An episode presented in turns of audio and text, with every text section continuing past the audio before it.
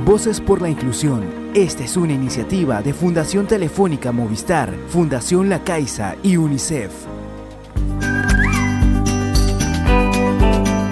Hola a todas y todos, bienvenidas y bienvenidos al tercer episodio de Voces por la Inclusión. Mi nombre es Mariana y soy parte del equipo Más Inclusión de UNICEF. El día de hoy conversaremos sobre un derecho fundamental para todos y todas, la educación. Pero ¿de qué educación estamos hablando? De una educación que acoge a todos. Educación inclusiva, un camino de transformación. Es nuestro nuevo episodio. Voces por la Inclusión. También se encuentra en un formato de video accesible en el canal de YouTube de Fundación Telefónica del Perú. Voces por la Inclusión. Sabemos que la sociedad ha establecido estándares de cómo una persona debe ser o comportarse, que se cataloga como lo normal. Lamentablemente, esta idea también se replica en la educación. Por mucho tiempo se ha creído que solo existe una forma de enseñar y de aprender, y a partir de esta idea las clases, los materiales educativos e incluso la infraestructura de las escuelas se diseñan para atender a esta forma normal, que en realidad solo es lo más frecuente, pero no tiene por qué ser lo más deseable. Por esa razón hay niñas, niños y adolescentes cuyas formas de aprender no encajan con una forma común, terminan enfrentándose a diversas barreras que afectan su experiencia escolar. El día de hoy nos preguntamos, ¿por qué es necesaria la educación inclusiva? ¿Cómo se hace realidad en el aula?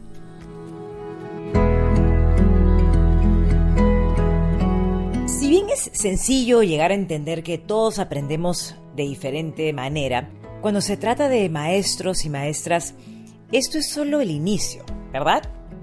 Veamos, Ignacio Estrada nos dice que si un niño no puede aprender de la forma en que enseñamos, tal vez debamos enseñar de la forma en que aprende. Eso quiere decir que maestros y maestras debemos modificar nuestras formas de enseñar, de diseñar las clases, de seleccionar materiales educativos y en general de interactuar con los estudiantes, de forma que en nuestra aula todas las niñas, niños y adolescentes puedan asistir, participar y aprender juntos para alcanzar su potencial. De esto se trata la educación inclusiva. Entonces, ¿cómo se hace realidad la educación inclusiva en el aula? Cuando se habla de una escuela que brinda educación inclusiva, nos referimos a una escuela que favorece el desarrollo de las competencias de todas y todos sus estudiantes, que vela por su bienestar y busca estrategias para responder a su diversidad. El avanzar hacia una escuela inclusiva implica una transformación a diferentes niveles, por lo que se entiende como un proceso que variará según el contexto y va a necesitar del aporte de toda la comunidad educativa, es decir, de las y los alumnos, docentes, personal de las escuelas y familias. Entonces, ¿hay una fórmula para la inclusión? ¿Qué les parece si damos pase a las entrevistas? En el episodio de hoy nos acompañan representantes de la comunidad educativa que nos compartirán su experiencia acerca de la educación inclusiva. Escuchémoslos. Mi nombre es Richard Musei Quimares Canayo, nombre de Chipio Suinita. Tengo 16 años de edad y curso el quinto año de secundaria. Yo soy de la comunidad nativa de Nuevo San Rafael. Estudio en la institución educativa Alfonso Ugarte B. Vivo con mis papás y mis hermanos integrado por seis personas. Bueno, mi nombre es Diana Prudencio Gamio, yo soy eh, de formación economista, tengo, cumplo este año 43 años y tengo una hermosa hija de 3 años 4 meses. Eh, esto, actualmente trabajo eh, en un programa social del Ministerio de Desarrollo e Inclusión Social. Mi nombre es Aimea Pasa, actualmente coordino el área de educación inclusiva de la Sociedad Peruana de Síndrome de Down. Soy psicóloga de profesión, mi nombre completo es Silvana Mabel Corso, yo soy Eh, de base, profe de historia y me especialicé en, inclusión educativa. Soy argentina, tengo 51 años. Este, vivo en la ciudad autónoma de Buenos Aires donde nací y donde ejerzo mi profesión. Hola a todos, bienvenidas y bienvenido. Muchas gracias por acompañarnos hoy con su testimonio. ¿Qué les parece si empezamos con las preguntas? Richard, ¿cómo es tu experiencia en la escuela y qué te gustaría estudiar cuando acabes el colegio? Para mí estar en el colegio es muy importante porque puedo aprender lo que enseñan los profesores y jugar con mis compañeros. Mis profesores y mis compañeros comportan amablemente conmigo. Nos ayudan con nuestras actividades de aprendo en casa. Terminando mi colegio, quiero estudiar la carrera artística, turismo y diseño gráfico, porque sé pintar los diseños de mi cultura shipio. Qué bonito eso, Richard. Gracias, gracias por tu respuesta. Cuéntame, ¿y cómo es la relación con tus amigas y amigos en la escuela?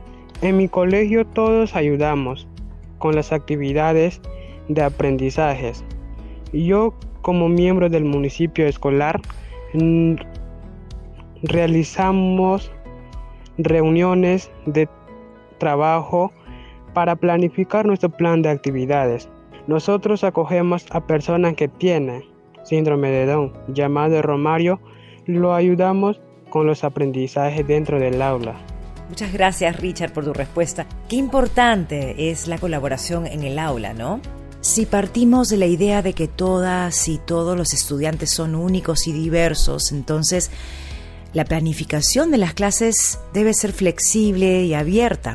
Eso va a favorecer en la toma de decisiones y la autonomía de cada uno, para que sean ellos quienes ajusten lo que van a aprender y cómo lo aprenden según sus necesidades. Veamos, hablemos de nuestra relación con la educación. Por ejemplo, Diana, tú eres madre de una niña con síndrome Down. ¿Qué educación tú esperarías para tu hija en nuestro país? Yo, he tenido el privilegio, en verdad, de haber recibido una buena educación, tanto básica como superior, eh, y de encontrarme en muchos espacios donde sigo aprendiendo. Yo, yo esperaría que, que Sophie tenga esa oportunidad, eh, que la educación le permita realizarse, que aprenda todo lo que quiera aprender, que que disfrute en su proceso de aprendizaje. Yo creo que muchas veces no nos hemos puesto a pensar en ese aspecto, ¿no? Y ahora cuando ya soy madre lo, lo veo así, yo, yo lo acompaño ahora en sus sesiones remotas y, y lo que busco es eso, que ella disfrute, aprender, que no sea una obligación, que no sea un compromiso. Eh, tal vez cuando nosotros hemos sido chicos en otras generaciones es como que tengo que sacarme buenas notas, ¿no? Porque mis papás están esperando eso no, yo, yo lo único que quiero es que ella eh, disfrute, disfrute del aprendizaje, aprenda todo lo que quiera aprender, que tenga posibilidades de acceder a ese aprendizaje también, que no se le vaya a cerrar las puertas, que no, que no haya algo que no pueda aprender, sino más bien siempre eh, con mucha posibilidad. Exacto, es muy cierto. Muchas gracias, Diana. Y es, es valioso cuando mencionas la palabra oportunidad y puerta que nos lleva a entender pues esa apertura a las posibilidades que pueda tener un niño, una niña, en este caso Sofía, para poder aprender, para ser feliz y para poder desarrollarse. Hay cientos de escuelas en diferentes países que brindan una educación inclusiva y aquí en Perú tenemos experiencias muy exitosas en escuelas públicas y privadas algunas incluso fueron reconocidas por el Ministerio de Educación como escuelas Valora y otras forman parte de redes como la Red Peruana de Educación Inclusiva o Maestros por la Inclusión. Y claro, también las escuelas de Lima y Ucayali del proyecto Más Inclusión de UNICEF. Silvana, tú que diriges una escuela inclusiva con experiencia en el proceso de inclusión tanto desde el diseño como en la práctica, cuéntanos, ¿Qué han encontrado durante ese proceso llamado educación inclusiva? A veces creemos que, abrir la escuela para todos es hacerle el bien a, no sé, a, las, personas con discapacidad, a los chicos que vienen de situaciones de vulnerabilidad ¿no? económica. Y en realidad em, es, es un ida y vuelta, ¿no? Nos enriquecemos todos. Entonces, si vos me decís, em, la escuela lo que tiene que reproducir es la sociedad, es, la escuela es la sociedad en miniatura. Y los beneficios de estar todos dentro de la escuela es que podamos pensar en, esos egresos de la escuela de, jóvenes que realmente eh, tengan autonomía, ¿no? ¿no? No es solo la... Cuando hablamos de formación integral, hablamos también de jóvenes que puedan elegir el día de mañana, que puedan elegir seguir estudiando, que puedan elegir seguir trabajando, digamos, e incorporarse al mundo laboral, que puedan elegir y ser dueños de su destino. Entonces, digo, el, beneficio es lograr esa autonomía, ¿no? Em, esa independencia. ¿Por qué? Porque eh, eh, en la escuela, estando todos, aprendemos a convivir en sociedad, aprendemos a leer la sociedad, aprendemos los códigos de la sociedad. Mirá qué, qué, importante. Y rompe, mirá los beneficios. Rompe con esas representaciones. Uno podría pensar, yo digo, que la inclusión es un estilo de vida. Entonces, ¿Y cuándo se va a ver reflejada? En la medida que todos estén en la escuela. Digo, por ahí nosotros no lo vamos a disfrutar, pero las generaciones que vienen van a naturalizar la presencia de todos, van a poner en valor las diferencias. Y entonces no va a hacer falta que nos reunamos en estos espacios para hablar de inclusión. Pues sí, sí, muchas gracias por esa reflexión, Silvana. En efecto, pensar en educación inclusiva es pensar en todo el alumnado, no solo en las y los estudiantes con discapacidad. Se trata de buscar que todas y todos puedan aprender. Por eso se enfoca en acoger y responder a la diversidad de las necesidades, ¿no? De todas y todos los estudiantes. Diana, ¿a ti te gustaría agregar algo sobre las barreras en el proceso de la educación inclusiva? Te escuchamos. Yo creo que una de las primeras es la cultural. Este temor a la diferencia y a la necesidad de... No, no, no quiero decir que una persona no preparada puede, ¿no? O sea, no, no va por ahí, a mí algo que me marcó hace mucho tiempo, tal vez me estoy desviando un poquito de la pregunta, pero yo lo escuché en una, una presentación eh, de una persona que después conocí y se lo comenté, fue cuando preguntaban por si los profesores están preparados, ¿no? Mucha, mucha de la, del freno a veces para la educación inclusiva, para que reciban a personas con discapacidad en los colegios regulares, era este, esta posición de muchos docentes que decían, pero no estamos formados, no estamos preparados, eh, ¿no? hay que invertir más en esto y efectivamente hay que invertir en el desarrollo de capacidades, en mayores orientaciones, en, herramientas. Pero esta persona les dijo en ese momento, porque estábamos ahí con docentes, ¿quién está preparado? Ningún papá tampoco está preparado y no por eso decimos no, ¿no? Eh, y no necesitamos como papás, porque él, es papá de una persona con discapacidad, además de, parte del colectivo, ¿no?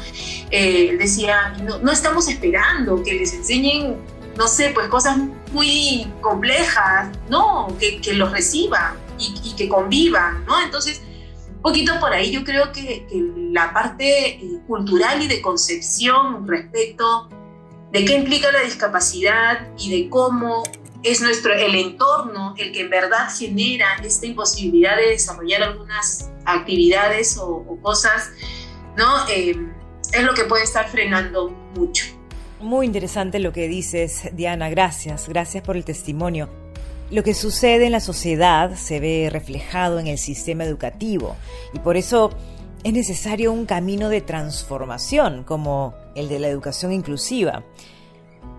Veamos, Aime, tú que promueves la educación inclusiva junto a la Sociedad Peruana de Síndrome Down en diversos proyectos que impactan a la comunidad educativa como directivos, docentes, familias, ¿con qué te has encontrado durante este proceso? Confiar en que van a haber barreras, pero tenemos que derribarlas, van a haber familias que estén más comprometidas que otras, pero ahí vamos a tener que entrar como profesionales para darle información, acogerlos de la mejor manera y sobre todo acompañarlos en ese proceso, ¿no? Algo que trabajamos mucho con las familias es que si ellas sienten que no tienen la información necesaria, que pidan ayuda y los profesionales tenemos que ayudar justamente a que ellos aprendan a pedir apoyo y ayuda, ¿no? Eh, algo más que creo que va a derribar son estas barreras actitudes actitudinales, tiene que ver con las vivencias. Si no permitimos que los espacios, en general todos, tengan eh, diversidad, puedan haber personas con síndrome de Down o con otras condiciones, no vamos a poder pasar por esa experiencia para decir es si funciona o no funciona o cómo es mejor, ¿no? Tiene que haber vivencias, experiencias y eso se tiene que dar desde la escuela, ¿no? Por eso tenemos que involucrarnos todos, por eso hablamos de comunidad educativa, no solo es el maestro, no solo es la familia, no solo es el estudiante que se esfuerza, somos todos los profesionales que también trabajamos por la educación inclusiva, los directores, hasta la persona del kiosco que atiende en la escuela, ¿no? Ahora, por ejemplo, hay personas administrativas que están apoyando con el proceso de matrícula, ellos también tienen que involucrarse y ver posibilidades. Creo que eso es algo también importante para derribar barreras. Tenemos que ver posibilidades en lugar de problemas. En la educación inclusiva muchas veces la diversidad o lo diferente se ve como un problema más, un trabajo extra, vienen resistencias y creo que la mirada contraria es justamente eso, ¿no? ver posibilidades, cómo se puede enseñar de otra manera, cómo podemos mostrar materiales o múltiples formas de representar estos objetivos que nos hemos planteado y eso lo podemos hacer eh, también mostrando historias. Totalmente, Aime, qué importante lo que nos mencionas. Empezar con la información adecuada, pero también reconocer cuáles son esos vacíos en el conocimiento, desde cualquier rol. Por otro lado, muchas personas creen que la educación inclusiva perjudica a los estudiantes que no tienen una discapacidad y a los más talentosos porque los estudiantes con mayores dificultades para aprender toman demasiado tiempo del docente. Pero en realidad, la educación inclusiva favorece a todos los estudiantes. Desde la mirada del diseño universal para el aprendizaje, lo que es esencial para uno es bueno para todos todas las personas mejoramos nuestro aprendizaje cuando tenemos oportunidades para formular una estrategia para aprender. Y en ese proceso monitorear qué estamos aprendiendo y cómo lo estamos haciendo. Y entonces nos surgen más preguntas en relación a la fórmula para aplicar la educación inclusiva. ¿Cómo lo hacemos? Más bien nos convendría reflexionar sobre cómo cambiamos esa mirada excluyente en la sociedad y la educación. ¿Qué mensajes nos regalan, chicas? Yo creo que ahí hay primero muchos actores que estamos involucrados para poder cambiar esta visión de la discapacidad y tiene que ver también porque la educación especial todavía es una sombra es una sombra para la educación inclusiva. Muchos maestros, familias, eh, profesionales, me incluyo en algún momento, hemos pensado que la educación especial es la alternativa para los estudiantes con discapacidad y no hemos pensado otras posibilidades. Justamente para poder cambiarlo eso, es, tenemos que trabajar en conjunto, ¿no? Yo creo que el profesional no solamente eh, por lo que conoce o se ha formado tiene que ir a imponer sus ideas, sino al contrario, ¿no? Escuchar primero para poder trabajar y construir en conjunto. Y esto viene no solamente en discapacidad, ¿no? Porque deviene en discapacidad, mejor dicho, ¿no? Justamente porque tenemos que pensar qué queremos, qué tipo de sociedad queremos y cómo queremos construirla para todos, ¿no? En la medida que nos demos cuenta que ese todos incluye a las personas con discapacidad también y que la discapacidad no está en la persona, sino en el entorno que justamente pone barreras para que algunas personas con ciertas condiciones y características no puedan eh, participar en igualdad de oportunidades, ¿no? Cuando busco estos orígenes míos ¿no? de, formación en esta temática, eh, siempre me conecto con lo que viví con mi hija antes de, su escolaridad y, después, ¿no? Y hasta que eh, Catalina pudo entrar a, un jardín de infantes, ¿no? Al nivel inicial, eh, ni siquiera era, era llamada por su nombre. ¿No? Era llamada por, por el especialista que la atendía de turno, porque siendo tan compleja, eran varios especialistas los que tenían que trabajar con ella, desde el neumonólogo, el ortopedista, bueno, había cantidad, ¿no? El neurólogo, y cada uno la nombraba por su especialidad. Este, y de hecho me había acostumbrado así como la nombraron, ¿no? Y hasta me había desconectado de por qué había elegido el nombre que elegí. Porque vos sabés que Catalina significa la que tiene fuerza. Pero, pero no tenía ni fuerza ni ella ni yo en ese tiempo. Era desgastante eso. Era, era estar todo el tiempo queriendo que, que Catalina se pareciera a los demás. Esa era como la intervención de la medicina, ¿no? Normalizar a Catalina. Y es desgastante querer normalizar a alguien que ya tiene una condición y que, pero que primero ya era una persona con una historia, pero hasta nos habían despojado de esa historia, ¿no? Era como un cuerpo que había que, mejorar. Llegar a la escuela eh, significó que la devolvieran y nos devolvieran como familia a la sociedad. Eso hizo la escuela. Y yo digo, ¿qué, poder tiene la escuela? Eh, tiene el poder de nombrar. Y creo que eso es clave, porque lo que hace es, eh, la escuela dignifica, ¿entendés?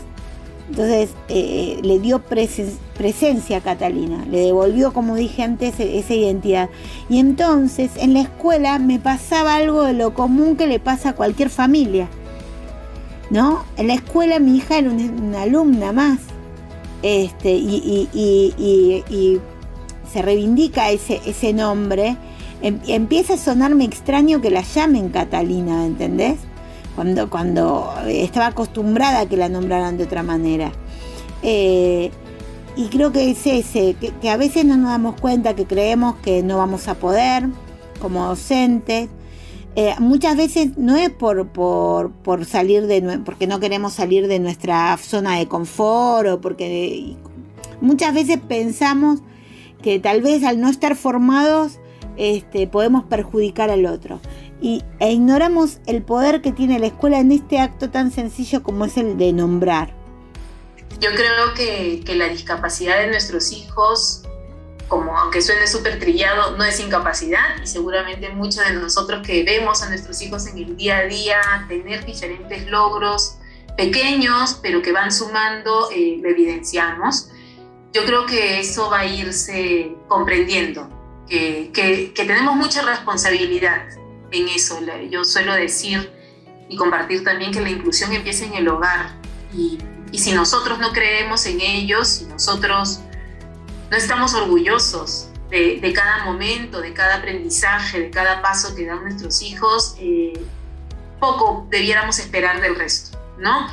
Eh, nosotros tenemos que también contribuir a su autonomía y no sobreprotegerlos, aunque nos den ganas de hacer muchas cosas por ellos, eh, es, es un paso a paso, pero si lo hacemos bien, si lo hacemos confiando en que, que ellos van a alcanzar lo que quieren, pues, pues vamos, a, vamos a encontrar los mejores, las mejores oportunidades, las mejores cosas. ¿no? Al país le falta mucho, definitivamente. A veces cuando, cuando uno conversa piensa ¿no? que hay otras eh, sociedades en donde el respeto, la accesibilidad es mucho mayor, ¿no? Eh, seguramente les habrá pasado a ustedes también en algún momento el, miedo, cómo los van a ver, cómo los van a tratar, no quiero que los discriminen, que les prohíban algo. A mí me ha pasado que un par de reuniones adelanto a veces si mi hija tiene o no tiene una discapacidad por si acaso, para no que le vaya a ver algo, pero claro, ese algo es conmigo, ella todavía no se da cuenta, tiene tres años o, lo pensaba yo antes, ¿no? Un poco. Entonces es, es como que ir avanzando. Nos va a costar, sí, vamos a tener que enfrentar algunas situaciones muy incómodas, seguramente mientras que las cosas vayan eh, mejorando, nos costará en las instituciones educativas, en los establecimientos públicos, en cualquier sitio, ¿no? Eh, si lo tomamos de manera a la defensiva o si más bien nos ocultamos para evitarlas, eh, creo que no vamos a sumar. Así que nada, yo, yo creo que, que mi mensaje es ese, de esperar, esperanza respecto de que, de que las cosas vayan evolucionando hacia una real inclusión eh, que es, es la forma más ideal de convivencia, ¿no? En donde nos repetemos todos y, bueno, y, practicarlo también con nuestros propios hijos, pero también con los hijos de las otras familias, ¿no? Y, justamente eh, ser ejemplos de esa convivencia, creo que es lo que, lo que nos corresponde. Excelente. Muchas, muchas gracias a todas y también a Richard por sus testimonios. Sin duda cada experiencia es única y sobre todo necesaria de amplificar. Sigamos construyendo juntas y juntos una sociedad pues más justa e inclusiva.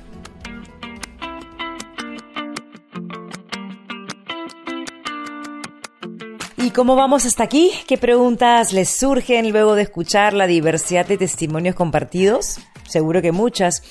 me gustaría hablarles sobre cómo aplicar un enfoque inclusivo en el aula y qué ejemplo de práctica inclusiva podemos conocer. Hablemos sobre el enfoque DUA. El diseño universal para el aprendizaje, también conocido como DUA, es un marco educativo que busca ofrecer oportunidades equitativas para aprender.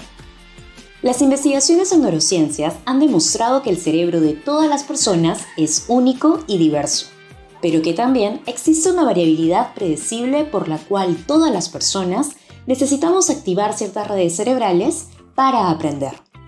Con esta información, el docente puede, desde el diseño de sus clases, anticipar que algunos estudiantes experimentan mayores barreras para comprometerse y motivarse con el aprendizaje, para reconocer o percibir la información y el conocimiento, y o para organizar su proceso de aprendizaje y expresar lo que saben. Y como ejemplo de práctica inclusiva tenemos al proyecto Más Inclusión. Escuchemos. En el proyecto Más Inclusión trabajamos con docentes que tienen prácticas educativas inclusivas, que desde sus experiencias visibilizan el paso de la teoría a la práctica de la educación inclusiva, como la docente Doris Pinedo, de la institución educativa 8190, ubicada en Caraballo. La docente Gracie Ríos, de la institución educativa 64023, ubicada en el Trébol Pucallpa. O la docente Eda Coral, de la institución educativa 3058, ubicado en Caraballo. Conocer las prácticas inclusivas que se realizan en las aulas nos permite darnos cuenta de qué tan necesario y posible es tener escuelas inclusivas. Si bien, en algunos casos, las docentes realizaron intervenciones sobre casos particulares, el aprendizaje de esa experiencia les ha permitido tener más conocimiento sobre la diversidad de su aula y así adquirir nuevas estrategias para responder ante las necesidades de sus estudiantes. Todo ello con el objetivo de asegurar y proveer una educación accesible para cada una y uno de sus estudiantes.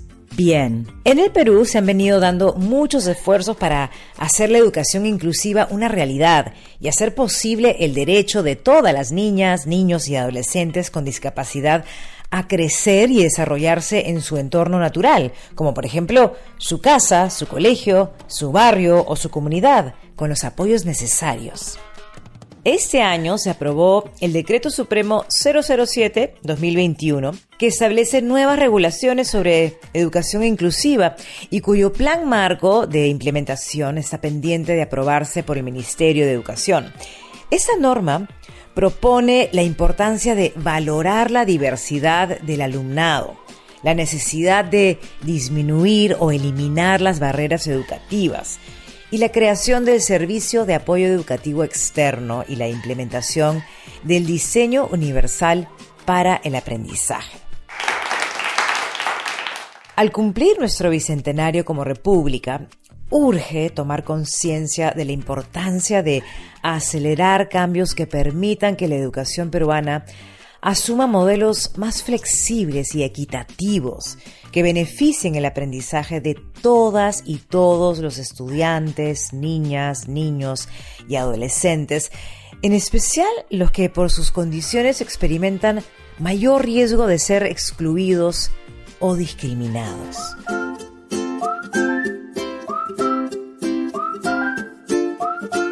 Estamos llegando al final de nuestro tercer episodio Educación Inclusiva, un camino de transformación, y me gustaría compartirles algunos consejos.